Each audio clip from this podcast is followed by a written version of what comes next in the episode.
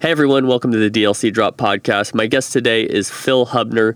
He's the Chief Business Development Officer for Challengermode. It's a really interesting online tournament platform that's lowering the barriers to entry for tournament organizers, players, and publishers. It's super cool. He also has an interesting story growing up in Germany and being a top competitive gamer at age 14, and he's going to tell us all about that journey all the way to the business side. He's got some interesting insights on what's coming next in esports, so Enjoy this episode with Phil. Drop in the untold stories of industry leaders, influencers, and insights on future innovation. I'm John Davidson, and this is the DLC, DLC Drop, Drop, Podcast. Podcast. All right, Phil Hübner, Chief Business Development Officer at Challengermode, top competitive gamer as a teenager. Man, thank you for joining the DLC Drop podcast. Yeah, yeah. Thanks for having me. It's a pleasure. Yeah, so I'm super excited to have you because you're one of these people who, you know, started in competitive gaming as a player and now you've developed your career onto the business side. So why don't you share for our audience how did that start and give us kind of a, a brief summary of competitive gaming, getting into that, and then where you are today on the business mm. side for Challengermode? Yeah, gladly. So, you know, gaming gaming itself for me started a long, long time ago, right? Like 25 years ago, probably when I was two, three years old. I started started by playing Worms. Maybe you remember that game? Yeah. A great, great, great game. But I had a family that was big into big into IT.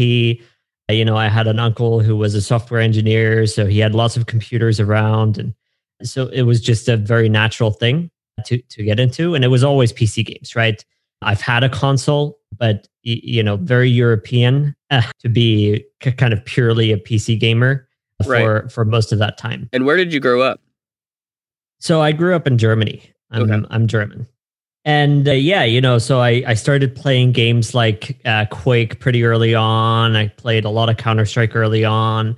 I played StarCraft, you know, the the original and Brood War. I played a lot of Diablo and and so on. And then, you know, obviously I, I kind of moved along with with all of those trends. So Warcraft 3 came along, played a lot of that with friends. You know, we'd we'd have these little LAN parties. People would come over uh, to your place with their computer and and you just play, right? But during that time, we started playing. Uh, a bunch of us started playing Dota together as well, and it wasn't anything serious at the time yet. And I was playing more Counter Strike online probably than it was playing Dota.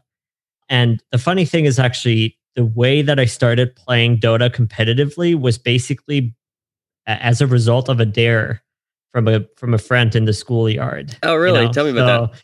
It was like uh, it was basically I don't know I don't know how old we were maybe maybe 11 years old, and this guy was like, yeah, I bet I bet you can never play with these guys, right? Like I bet yeah, you could you can never make it into one of these tournaments. So I actually when I was very young around eight nine years old i actually started chatting online on on IRC. So I was hanging out, out on QuakeNet.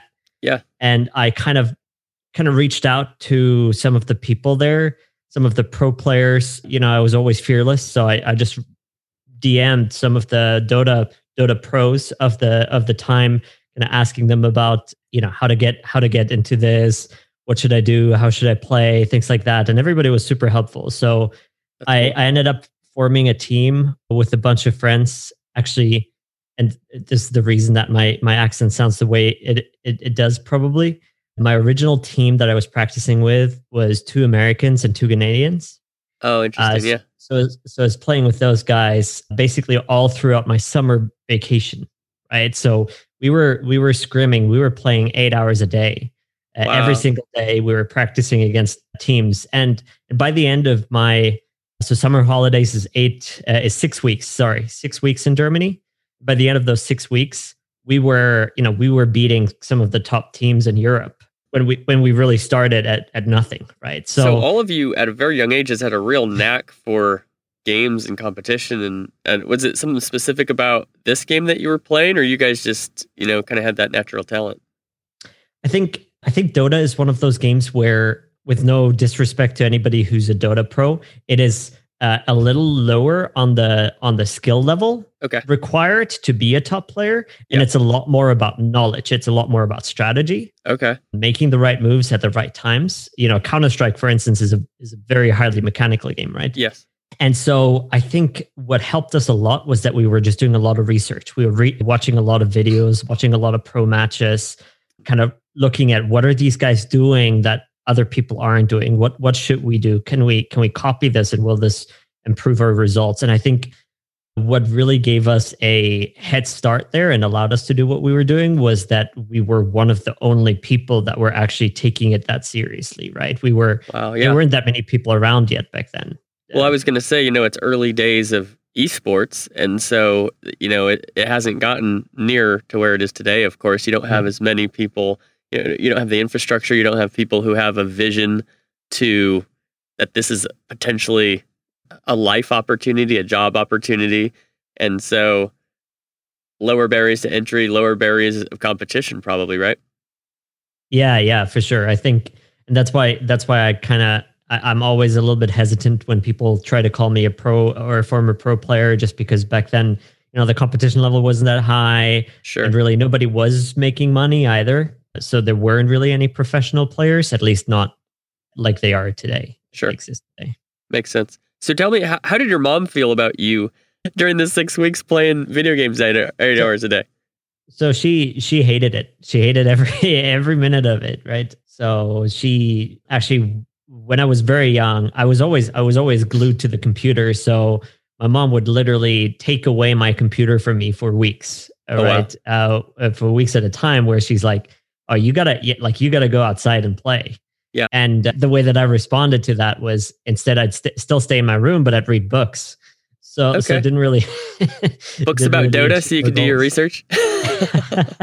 no, no, just any any books. Yeah. Uh, but but yeah, so no, she was not very supportive of of all of this back back in the day. Interesting. To be yeah. honest, like I can't blame her either, right? Because at the time there wasn't any kind of career insight for anybody in, in the industry. Of course, for very I mean, few people. I think, in fact, too, even nowadays, a lot of parents have a hard time seeing what's you know the positive aspects of gaming are, and it's just in the last couple of years that it's like, hey, I can make a living doing this, and also people on the educational side, STEM, STEAM. But also, you know, I've, I've heard Mark Cuban say if, if I'm interviewing somebody I know they play League of Legends, I'm more likely to hire them because I know how your brain has to work strategically to do that and how that's going to lend itself to the business world and and and to be a great teammate in the office. So, yeah, you absolutely can't blame her. I think a lot of people have that same perspective now and one thing I have a passion about is is really helping people understand what those positive aspects are. So I, I'd love to hear from you real quick, not to interrupt your your career path story too much, but what do you see as some of the the positive aspects as somebody who's been in this world for a long time and uh, now has a career doing it? The the positive aspects with regards to with regards to competitive gaming. I mean, you know, when it comes to being being in the industry or be, having been a competitive player, I think, like you said, there's a lot of strategic thinking that has to go into a lot of it. And I think that the big the biggest thing that competitive gaming does for you or teaches you to do is that you need to grind right? It it, mm. it kind of it kind of teaches you to be a part of this this hustle culture which you know i'm not i'm not the biggest fan. I'm not going to be a promoter of it but sure. it's it's just something that you you have to do to be at the top right? You have to take the time and and put in the work. There's no shortcut other, exactly. You're not gonna you're not gonna get anything out of doing nothing right? So you, you learn that sometimes sometimes it just helps uh, or it just helps a lot in general to put in 40 hours a week and and do that and you will see a lot of results out of that so i yeah. think i think when it comes to business it's it's very similar with that right so so if you're if you're starting a career in in this industry let's say let's say you're you're starting off as a as a commentator even right sure. as a commentator in the industry you'll you'll probably be pretty awful to begin with, right? But of course. putting in that time, putting in the 40 hours a week, you're going to learn so much. And even just six weeks later, like it was for me back then, you'll probably be a whole different person in terms of your ability. Absolutely. I think there's something to that too, where I've, I've been thinking about this a lot is the way that you get better at stuff is by doing it. And a lot of times we can be scared to do something because it's like, oh, I don't have that experience yet, or I'm not good at that and you can't build on something that's not there, right? You can't improve on something that you haven't started yet. And so I think there's a big lesson there for people that just start. You know, like with this Hmm. podcast, I fortunately had been a, a guest on a number of podcasts over the last couple of years. But my first episode of this podcast was my first time ever hosting one. Mm. And what I've enjoyed so much about this process is watching the episodes, not just enjoying what the guests offer, but watching myself and saying, oh, wait, the way I ask questions, I can do that better. Oh, I went a little too long on that. Wait, I'm not the star of the show. The guest is the star of the show, you know, and tweaking the things that I see from, you know, from episode one to today. It's kind of night and day as far as what I've learned over recording 30 something episodes. And I think what you're saying too is is very similar. I think one of the biggest things, and this is some people would consider this maybe controversial, but I, I always consider talent not as something that you naturally uh, inhibit. You know, it's not something that you're born with. Okay. To me, talent is actually the ability to spend hours and hours and hours on the same thing without getting bored of doing that thing. That's really Mm. what talent is to me. And and Interesting. anybody will get good at anything when they do that. Yeah, and I think there's, I would say, in my opinion, to uh, build on that, I would say that's a talent, right? You talk about being a researcher, being fearless. I'm guessing you're probably a pretty relentless person. You talk about the grind, just continuing, continuing, continuing. I think there's so much power in the combination of consistency and time. You know, I, I have this I have this analogy I always use that if you if you were to go to the beach and you had no previous understanding of water erosion and you were watching the waves crash against the cliffs and you said, "Phil, who's winning, the water or the rock?" You would say, "Well, uh, clearly the rock, right? Because I mean, look, the water bounces off of it every time. Look, this cliff has been here for who knows how long, forever, right? And it's clearly the water doesn't stand a chance. It's soft and all of these things. And but if you were to come back 20 years later, you would know that it's the water that was winning, right? And the reason is three things. It's uh, time took 20 years, number one. It's focus. It's hitting the same spot, right? And it's consistency. It's doing that again and again and again for 20 years. And with that, water can break through rock. And in the same way, I think in our business and our personal lives, we can break through some things that seem impossible too. Yeah. No, I, I like that analogy. I think that's that's a good way of putting it. Yeah. So tell, so help me here. So you, you gave us a little bit of an idea with your competitive uh, background. So take us through how did you get into the business side of esports? What age did that start for you, and and what was that first opportunity? Yeah. So uh, you know, after after my Dota time, which which wasn't that long actually, it was maybe a year and a half or two years. A game called Heroes of Newerth came out, which was Yep. you know hailed as the successor, the the real Dota two. You know, at the time, that was long before Valve had announced the second Dota game. And at the same time, also League of Legends came out, and Heroes of Newerth was actually the more successful game when I started playing. It Okay. actually had a bigger player base than League of Legends. And uh, so I started playing that. You know, I was just being a teenager. Other than that, I was going to school. I was like 15, 16 years old. Uh, and I, I found this, I found this website, this esports website called E esfiworld.com. They don't exist anymore. So uh, don't bother visiting the website. but they were setting out to be the, the ESPN of esports. And one of the things that they were doing was they were just kind of taking uh, esports coverage and all that stuff into the into the 21st century, right? Everything else that existed was kind of built in the 90s and just uh, expanded from there. So it was a really cool product. They were doing a lot of really good work in StarCraft. They were doing a lot of good work in Counter Strike, and so I wrote to them and I was like, "Hey, why aren't you guys covering League of Legends and Heroes of Newerth and Dota? Those are huge games, and and they're only growing." yeah. And uh, so I got an email back, I think a day or two later, from the from the guy who was running the site, and he was like, "Yeah, you know, we don't have anybody on board who's who's into those games, but if you want, you can eh, you can come and, and do that Cool. with us." So so then I joined ESFI. I built up a team there. I started working with a bunch of people. I think we grew the team to around 200 volunteers who were Mm. editors, graphics designers, writers, basically everything that you needed to cover events, right? And now we just started covering every single event. We started doing interviews. We started doing a lot of things like that. And what age and were you at this time? So at that point, I was 16, maybe 17. Um, wow! And did you start as a as an as a volunteer yourself, or uh, were you able to get a paid position when they no, No, no, no. I wasn't. I wasn't being paid. I I got paid in mouse pads and keyboards. Sounds a lot so, like my skateboarding career. so you know, I since those days, I'm actually used to getting all of these stuff, these things for free, right? Yeah, uh, mice, keyboards, uh, headsets. It's all it's all always free. Uh, Similar. If you work in esports, right?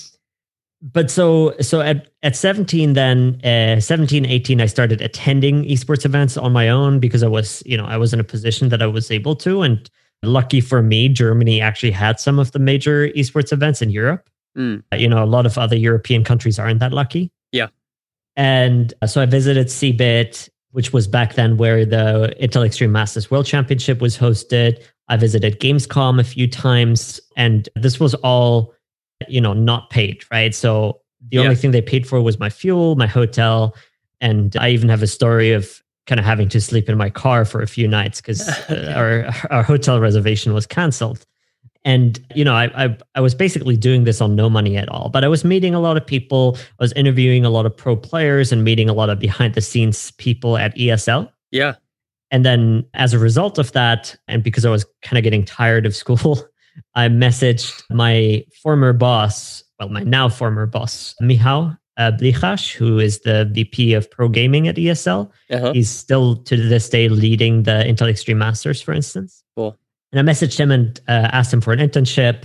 He welcomed me for sort of a job interview. I drove 200 miles to to Cologne to take that job interview for an unpaid internship. Wow. Took took that, you know, took the interview and then the next day they told me that they that I was hired. So then I moved over there on I don't know five hundred dollars a month or something. Literally, that was my pay plus plus some some uh, support from my dad. Yeah. So um, let me um, ask you something about that really quick. Is when you were doing this, I mean, you are clearly you're fueled by your passion, right? It's not mm-hmm. because you're making money. It's because you. I mean, even the the initial opportunity with writing the articles, you saw a need and you were so passionate about that you you took the time to reach out, and then you said, "I'm going to do that myself," and sounded like you recruited, you know, a couple hundred people, which takes a lot of time and communication, and while you're not getting paid during this time, did you did you have a vision of where you wanted to go and saying, "I'm putting I'm planting the seeds and I'm working." now to get here? Or were you just in the moment, like a lot of young people are, and just saying, this is what I want to be all about? I love games, I love Dota. And so I'm going to do everything I can without that further vision. What was that like for you? I think it was it was probably a mix of both. I think I I saw an opportunity. I really believed that the industry was going to be huge. You know, I was a part of that growth. I was seeing it firsthand. Yeah and this was also at the time you know that i the, the time that i took a job at esl was at the same time that at justin tv that own3d tv were just starting to be be a thing right right and then justin tv rebranded to twitch tv exactly. Uh, basically in the same year that i joined esl so okay. you know there was this this big trajectory of growth that you were already able to see but i you know i didn't know anything about business. So i i figured what is something that I can do and how can I get into this industry today mm. to to do something? And and so my skill set was obviously at the time in writing. It was the fact that I had a lot of knowledge about a lot of esports titles already so you know I understood esports formats tournament formats all that stuff so it was it was more kind of taking the bull by its horns and and just making sure I I get a position in esports as soon as I can yeah, that's really interesting. I'm I'm pretty impressed that you saw that, you recognized that at such a young age. One of the things that people ask me all the time, how do I get into esports? Um, especially young people, and my answer is always volunteer. if there's an event near you, contact the team or the organization that's that's organizing the tournament or producing it and just offer yourself for free. Say, I'll do whatever you want. You need me to give water bottles to the crew. You need tickets taken at the door. Uh, you need somebody to, I don't know, man the merch booth. These are these are you're investing in your future. You're investing your time and you're building relationships. And it seems to me that there's there are few things more valuable than experience and relationships. There's no shortcut to experience, but it's tough to get it when you're unskilled or unexperienced. Mm. You're not worth much. Nobody's going to pay you to do those things. And I think there can be a culture sometimes where people frown on volunteering or free internships. And um, I'd like to hear your perspective on it. Mine is, you know, most people believe in investing money, right? We see compound interest and we say, oh, yeah, you should save and you should put it in the stock market. And, mm. you know, most people don't disagree that that's a smart thing to do with your money if you're you could argue about what you're investing in but investing itself is pretty accepted and what you're doing with volunteering and internships is you're investing time and you're investing more in yourself than any other way i'd love to, i'd love to get your thought on that what's your perspective i you know i i fully agree with that second take of investment in yourself you know i I pretty much only just now at 28 started actually investing in the stock market and, and being able to put some some money into into that kind of investment. Yeah. And I think I think for most people it should look similar. Right? I think it's much more about investing time in yourself and making yourself more valuable because you can, you know, you can drive your own market value up like crazy in just a couple of years in in your 20s, right? Yeah. And and and so you know that's that's how you go from from making 400 dollars a month to a few thousand dollars a month right? Right. And so so when it comes to volunteering itself i think we still have a long way to go for the industry to have kind of solidified entry level positions where we can hire people and pay people that have zero experience I think the yeah. industry isn't big enough and kind of structured enough to be there yet. So I think we've taken strides in terms of people that that have to volunteer, that have to intern to kind of get some experience. They don't have to do it for nearly as long as I had to. Right. right? Okay. You, you probably you probably have to take an internship for three, three, four, five months to learn about the industry, to show your worth, and to get to know some people. Yeah. But you don't have to do it for two, three years like I had to. Right. And I think that's already a, a huge step forward. Well, I think too, it being such a small industry, everybody kind of knows each other to a mm. point. And, you know, I, I talk a lot about about brands and sponsorships, specifically non-endemics, and how the community I, ca- I call it a healthy skepticism of letting in brands when they when they add meaningful value to the community but pushing away brands when it's clearly only about the brand and not about the community. I think it's almost kind of a it's almost the same thing with what you're discussing about internship is it's a barrier to entry, right? Yeah. It's like what are you here for? Are you here just because you saw the newest silver shiny object, you know? Every agency is now an esports agency, right? Or immediately has mm-hmm. and it's like uh, if your esports agency lead is 65 years old, I don't think they're an esports agency or they're not an esports expert. you know, no, exactly. Bring me a 23 year old. But it's interesting because what we really need, I think, in our industry is people who are there for the right reasons and who love for the community, want to build, and are going to put the work in. And so, while I want there to be great opportunity for everybody, it's kind of interesting that there's this barrier that you know, are you willing to put in this time and effort to learn, grow these relationships before you're going to be able to make a living doing this? And to be honest, I don't think it's it's any different than any other part of the entertainment industry, right? Unless you're Good the point. talent, right? Uh, unless you're the talent, and it doesn't matter if it's in music, it doesn't matter if it's in movies, you know, wherever you're probably going to end up the water boy, right? At first, you're going to be you're going to be giving the staff handing the staff bottles of water. You're going to be carrying cables around. Yeah. Whatever it is, right? Uh, you're going to be helping helping set up the the stage before the concert. What whatever, right? That's how yeah. you get that's how you get in unless you already have the connections and unless you're, you know, like I said, unless you're the artist themselves. So yeah, I you know I I don't think it's that tragic because also you know Agreed. something that I'm experiencing obviously as somebody who works in the business and who, who who hires a lot of people in the business too is every single position that is clearly okay. This is an esports partnerships manager, right? Yeah. This is somebody who's going to work with esports tournament organizers and brands and influencers and whatever. You get two, three, four hundred applications for that kind of thing, even as a small company like ours, right? Right. Uh, you know, we're not we're not a, a Coca Cola or whatever. So just the fact that there is so so much so much talent so much so many people that want to enter the industry means you have to set yourself apart somehow right That's and true. having having taken some time to volunteer having having shown that you care about the industry that you really want to be in the industry that that helps distinguish yourself right absolutely you know i think it's a it's a situation where the the supply is greater than de- the demand and so teams orgs companies can be more selective in who they bring on board so tell me a little bit about okay, you, you got this internship at ESL. Now you obviously have this leadership role at Challengermode. What got you to where you are from ESL to Challengermode? Yeah, so I mean, just just like before, I think uh, a lot of it was just never being afraid. Maybe maybe even to the to the extent that I was a little bit arrogant, uh, okay. right?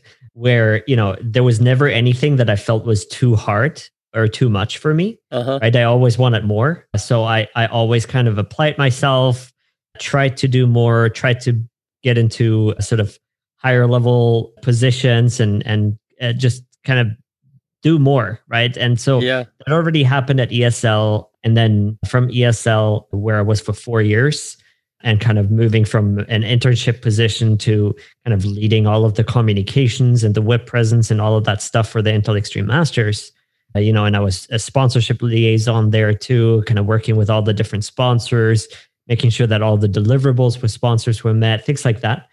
To kind of thinking, okay, you know, I have outgrown what I can achieve here. I, I felt like I had hit a hit a brick wall. Yeah. So uh, I started applying for jobs in in other parts of the gaming and especially esports industry, and was lucky enough to get a job at at Twitch where I was in charge of promotions. So okay. generally all all of content marketing, email marketing, and so on, with a specific focus on esports at first. Cool. Yeah.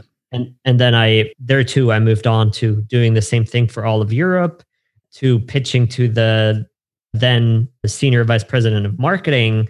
Hey, there's this position here that I think is necessary, and I want to fill that position, which was the position of international marketing manager, taking care of kind of uh, a lot of the international communication with all the local teams. So pitching that position myself to our VP, right? I then took that job and kind of went from there. But that still wasn't enough for me. I I, I still felt like I could do more, and, yeah. and I was really I was learning a lot about business development.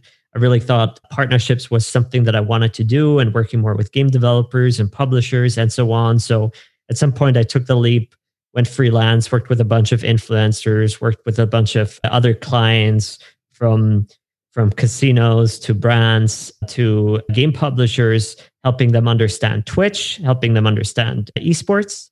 Yeah, you know, this was for two two years or so, and okay. then I joined an esports team there that I was helping. team called QLASH. They recently announced a partnership with I think AC Milan the football club. Okay. Yeah. Helped them build that from the ground up. And then uh, at some point I I met the CEO of of Challengermode, Rebel Ephraim, who who you know he he really wanted me on board. So, you know, two months later I think I joined the company and committed to moving over to Sweden. That's awesome. So tell us what is Challengermode and what does that provide the community?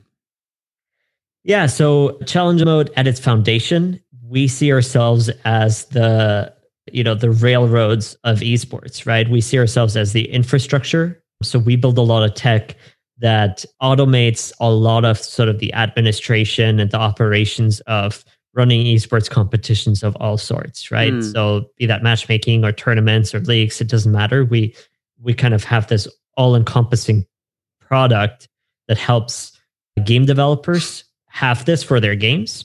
Okay. That helps tournament organizers utilize this t- kind of tech to host their competitions. And that helps players obviously have a very seamless experience when playing in tournaments so they can very easily join and and it's it's all it's all automated right? So and when i when i say automated i mean when you join a tournament you it's pretty much two clicks and you're in a game you just play the game and you don't have to report your scores or anything like that. It's all all fully automated.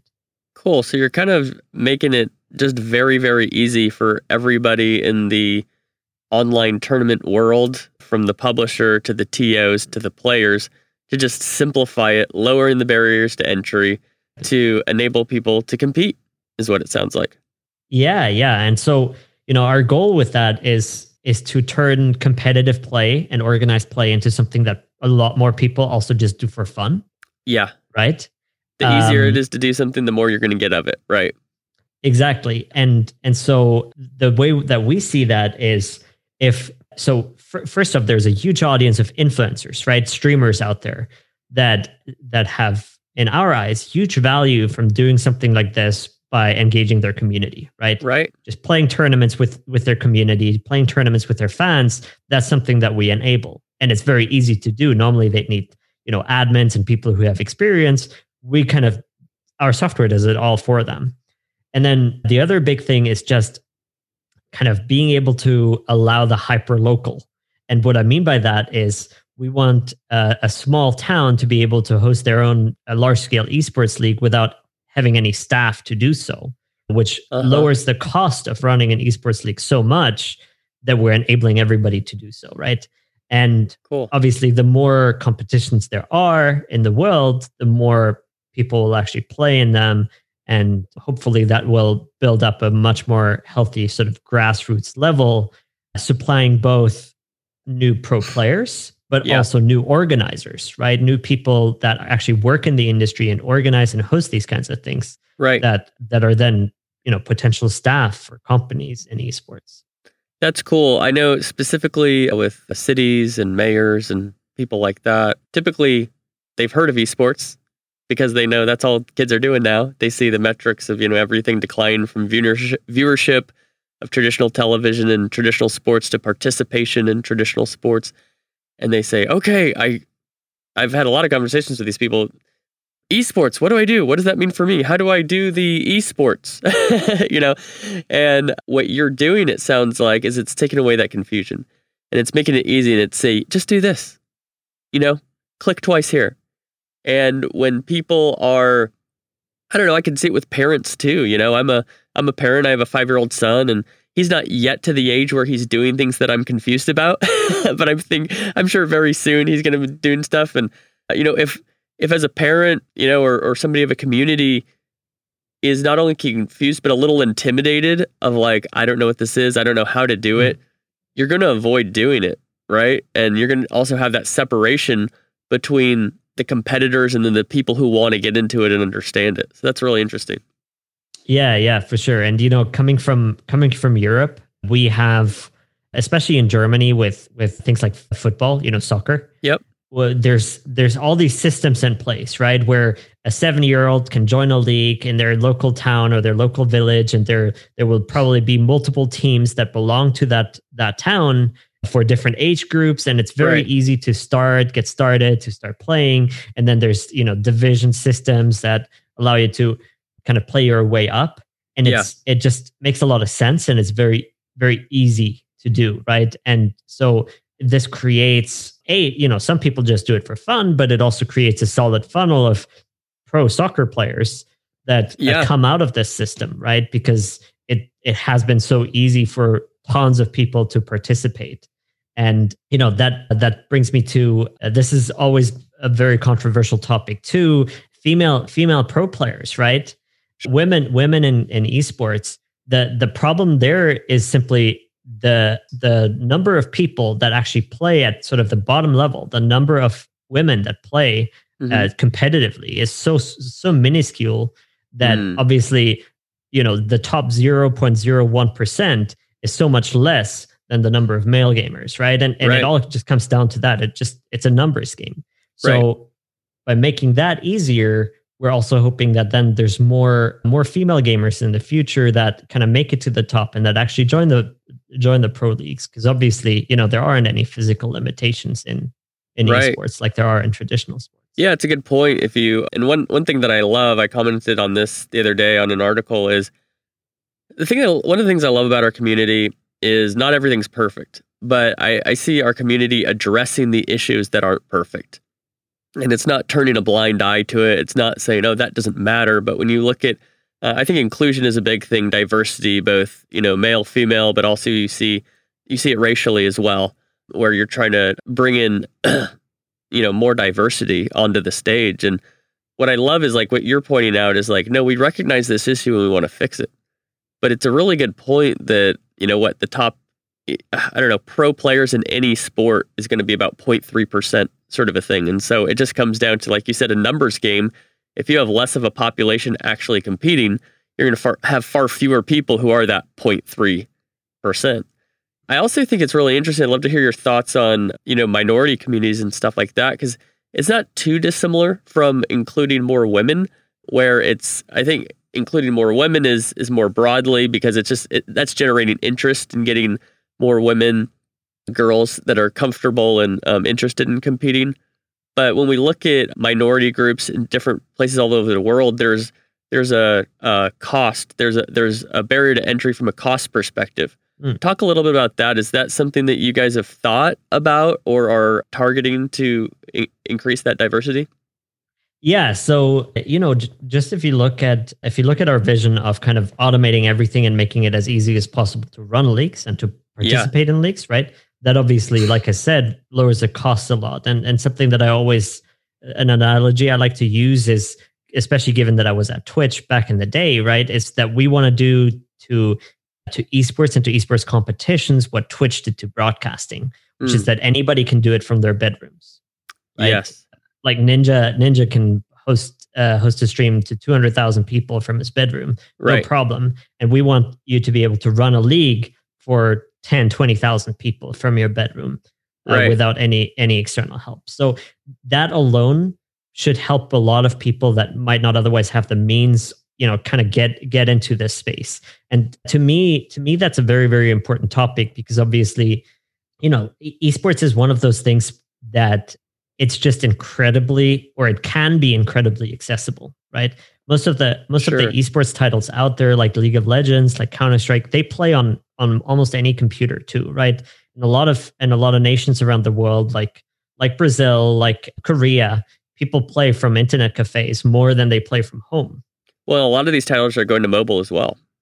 Yes for sure. And mobile is another another part. And you know that's obviously also something that we're tackling is mobile and console esports and and so the the barrier of entry is so much lower than most other sports.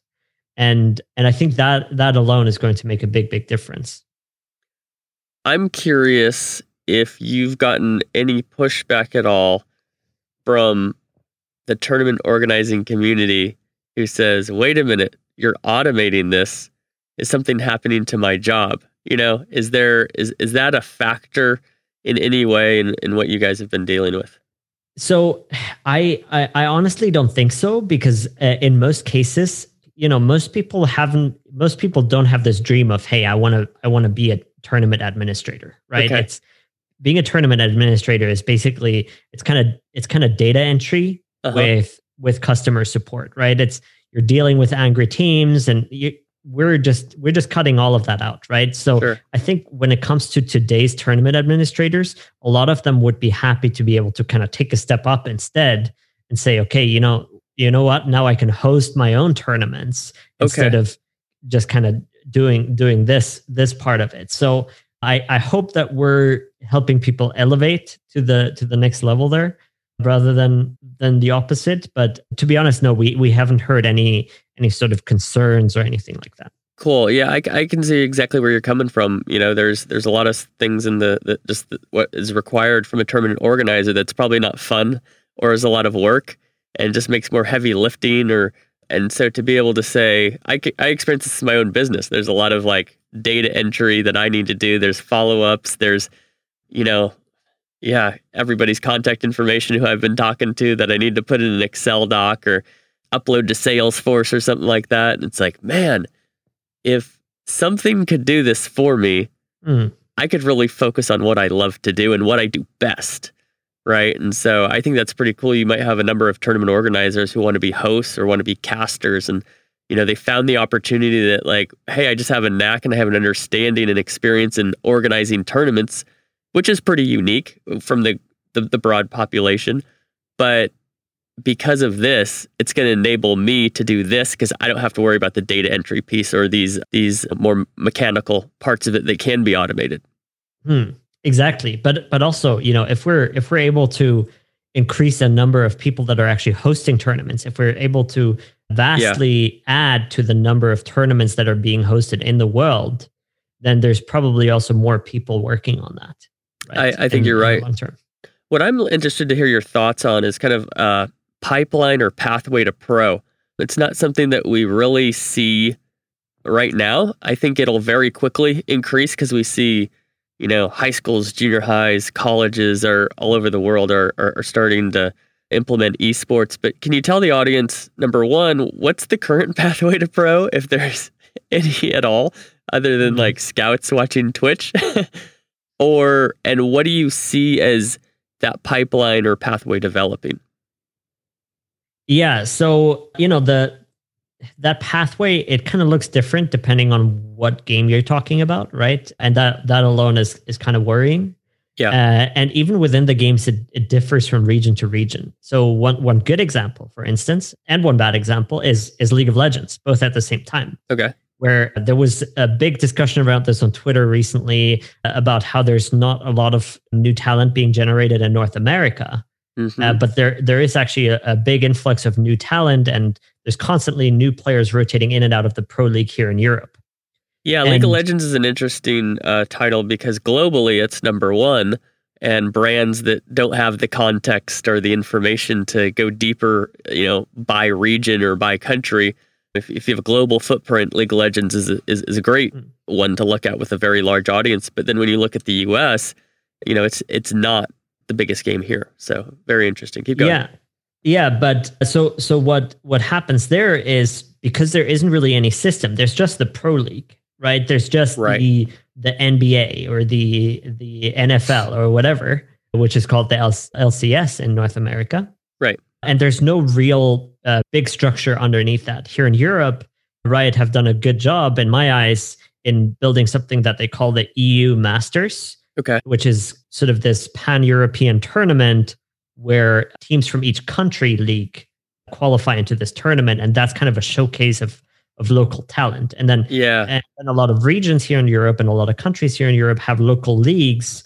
that are kind of like two two steps removed from the from the pro league right so there is a league mm. that exists that people go through but in most other games that doesn't exist right so right. in most other games the only way to become a pro player is basically you know find a find a group of people to play with play competitively you'll probably ditch half of your friends along the way find a new team, ditch some more of your friends because you'll always, you know, the, the people that are actually dedicated enough to make it to pro, they'll probably always eclipse a lot of their their friends over time.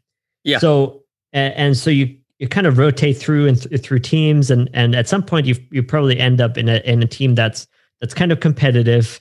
You hopefully participate in some kind of qualifier or tournament where where some where you beat some top teams narrowly, right? right. That kind of thing and then you're scouted as a result. I, I, I would say that's the only real the only real way to get discovered. So, and that is the that is not a direct path at all. That if you think about all those barriers, you think I'm thinking about basketball here in the U.S. and AAU basketball has become something really big over the last few years, and it's like, uh, in fact, you know, broader thing that's happening is kids are focusing on one sport just from day one, you know, and it's like you're gonna be a football player, you play football you know American football from day one, and you don't play anything else, or AAU. And there's a very specific pipeline. And in basketball, you know, it goes okay, you're on the AAU team, and then you get recruited to a college because you still have to go to college or have one year between high school and the pros. And then you're going to go to the pros. And that's extremely straight. If, if I was to tell you, hey, how are you going to become a, a, a professional basketball player? You could say, oh, XYZ, right? We've seen a million people do it. But what you did just described, I mean, it, it's almost shocking that anybody gets there. Yeah, I mean, you you essentially almost have to be a pro player to become a pro player. Right? that's what that's what that's chicken what or the egg. Yeah, yeah. So you know there are games that are working on that, and funny enough, in a lot of games, when people are kind of kind of set their mind on, okay, I want to be a pro gamer. Yeah. A lot of people switch to a new game, right? So uh, let's say uh, Like Valorant Valorant. came around, right? Yeah. Yeah. And a lot of people just said, okay, you know what? I never made it in Overwatch. I never made it in Counter Strike. This is my chance. And then they went and they they started playing that and tried playing competitively from day one. And it's Right. you know it kind it kind of makes sense to be to be early because that means there there aren't another 200 or even 2000 players out there that have thousands of hours more in the game than you right Right. you're you're there from the start everybody kind of starts from the same same level so You know what's a real? Yeah. I I have another thing that just popped in my head. An interesting sentiment, very different than when you started playing games. I'm sure is, and it's similar in skateboarding, which is my you know main background. But is nowadays in skateboarding, every kid wants to get sponsored from day one. You get when I started skating, I didn't even know I could ever be sponsored, you know, and then a few years later that that worked itself out. But in esports, I think a lot of kids are getting into it, and from day one they say, "I want to be a pro gamer." And when you started, that wasn't even a thing. What is does do you feel that that takes a little bit of the soul out of it, or do you think that it's a good thing uh, for the industry? You know i think it's good that there is a way to make money right? I think it's a good thing that there is something at the at the end of the tunnel. But at the same time you know i i think it is important that we build up as an industry that we build up a a lower level of of the whole space where people play just to play Yeah, play to get better, play to be competitive, and maybe play for opportunities as opposed to money. Right. I think that's okay. that's one of the things that I'm I'm a big fan of. What do you uh, mean you by know, a lot of- Play for opportunities instead of money. So a lot of a lot of esports teams nowadays are doing uh, you know academy teams and things like that, right? A lot of esports teams Yeah. are starting their own academy programs of like uh, you know there's these pro players that are going to coach you and and things like that. And I think one of the things that I'm a big fan of is what if you just let people play, you know, you let people play in a tournament and the price of the tournament isn't money. The price of the tournament is literally that you get coached by the team's coach for a month, right? Oh, by this cool. pro team coach, that sort of thing. Interesting. I think- yeah, I think if there were more projects, more opportunities like that around, that would be very, very interesting because obviously the other thing that this does is it gives you credentials, right? Mm, And if you can't get if if you can't get credentials, the only thing that matters is money, right? So True. so once you build up a a world where there are credentials that are taken seriously within just this pl- the playing space, the money kind of becomes the second second thing, secondary thing. yeah. If you have the credentials, the money will come. Exactly. The other thing too that pops in my head is I think anybody who gets into esports with just the sole focus of I want to make money doing this is going to burn out.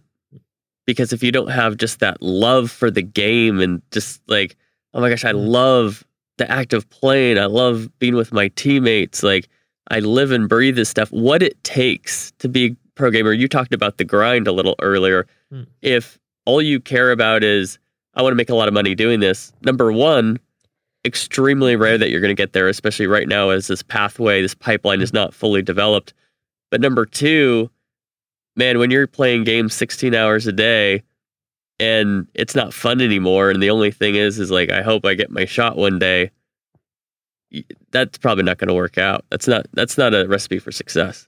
You know, something that I think is important for people to realize too is that pro gamers don't actually make that much money, right? There are very few that that actually do. Yeah. There's, you know, it's almost a handful of people that that are esports millionaires, Sure. right? Yeah. And most other players are are lucky to have sort of a office job uh, salary from being a pro player, even at the Sure. top. Right. Interesting, Uh, depending, yeah.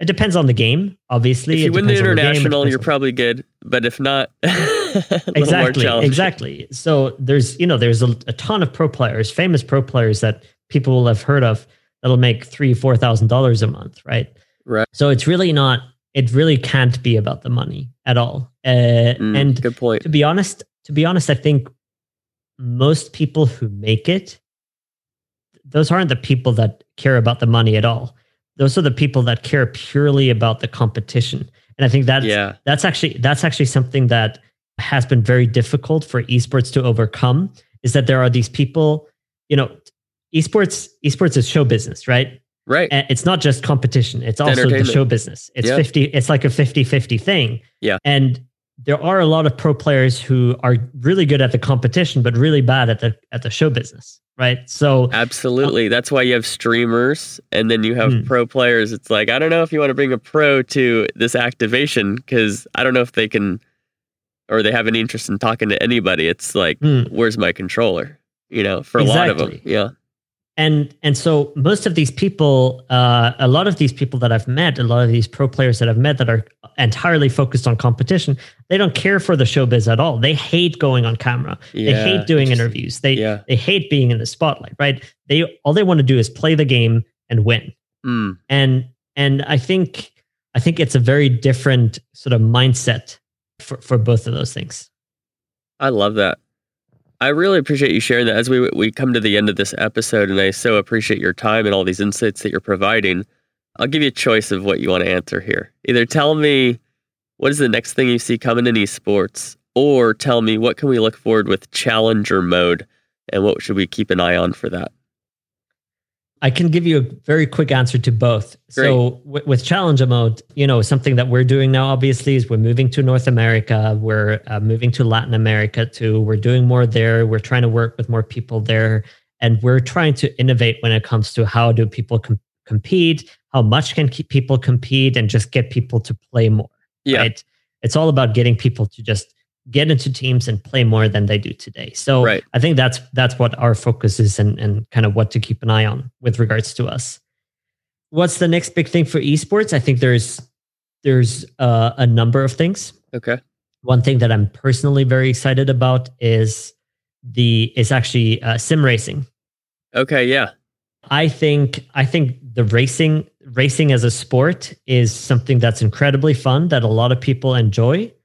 It's something that is actually kind of hard to watch in person. If you've ever been to a race, it's kind of boring, uh, even if you're into racing, because most of the time you're just sitting there next to the track and you just see the cars come by once every few minutes, and that's it, right? Right. But if you take it virtual, you remove that. You can be in this in the seat of one of the cars, and and you're there, right? good point. Formula One has fixed this through helmet cameras, right? Yeah. Where you can watch through helmet cameras, things like that.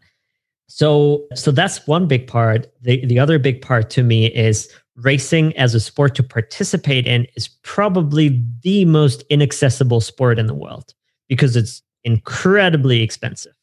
right, if you- yes, If you want to buy a race car, you're down a hundred thousand. You're down a hundred thousand dollars, right? You you do a race, you race for a day, you practice for a day. That's probably five thousand dollars worth of tires that you've just gone through. gas. So exactly, gas too. Yeah, all Um, the things. Wow, It's it's basically impossible to participate in as somebody who wants to get into the sport. And and the the way that people get into racing, at least my understanding today, is is kind of you start with go karting, right, Yeah. and then you kind of work your way up to bigger and bigger cars. But even go karting is it can be uh, pretty pretty pricey. Hmm. So just that accessibility fa- factor yeah, getting into racing is so much higher. So I think I think there's a lot of potential in in that sport in terms of participation and so on. And I think Um, two things to add to that is what we saw this with e NASCAR when NASCAR kind of pivoted to digital option during COVID. Number one, the act of doing it is very similar to the act of actually racing. And then number two is the watchability factor is that I, I had a friend, he said, My dad watch NAS- watches NASCAR every Sunday. He'll sit there and watch NASCAR every Sunday. And last Sunday, it was e NASCAR. And guess what? He sat there and he watched the entire thing like he does regular NASCAR because it looks there's not in simulator games like NBA 2K and Madden, there's a big difference between live competition and avatars competing. Hmm. But in racing, it's a lot closer to the traditional Sure. form of racing. Yeah.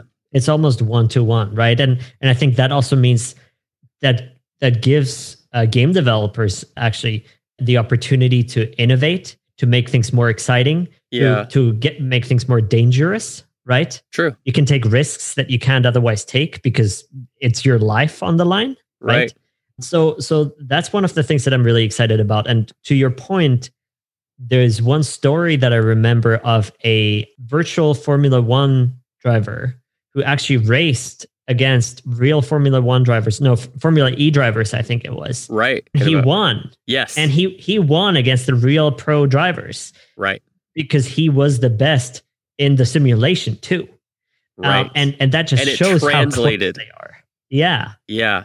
and that just got me really really excited about the future of that.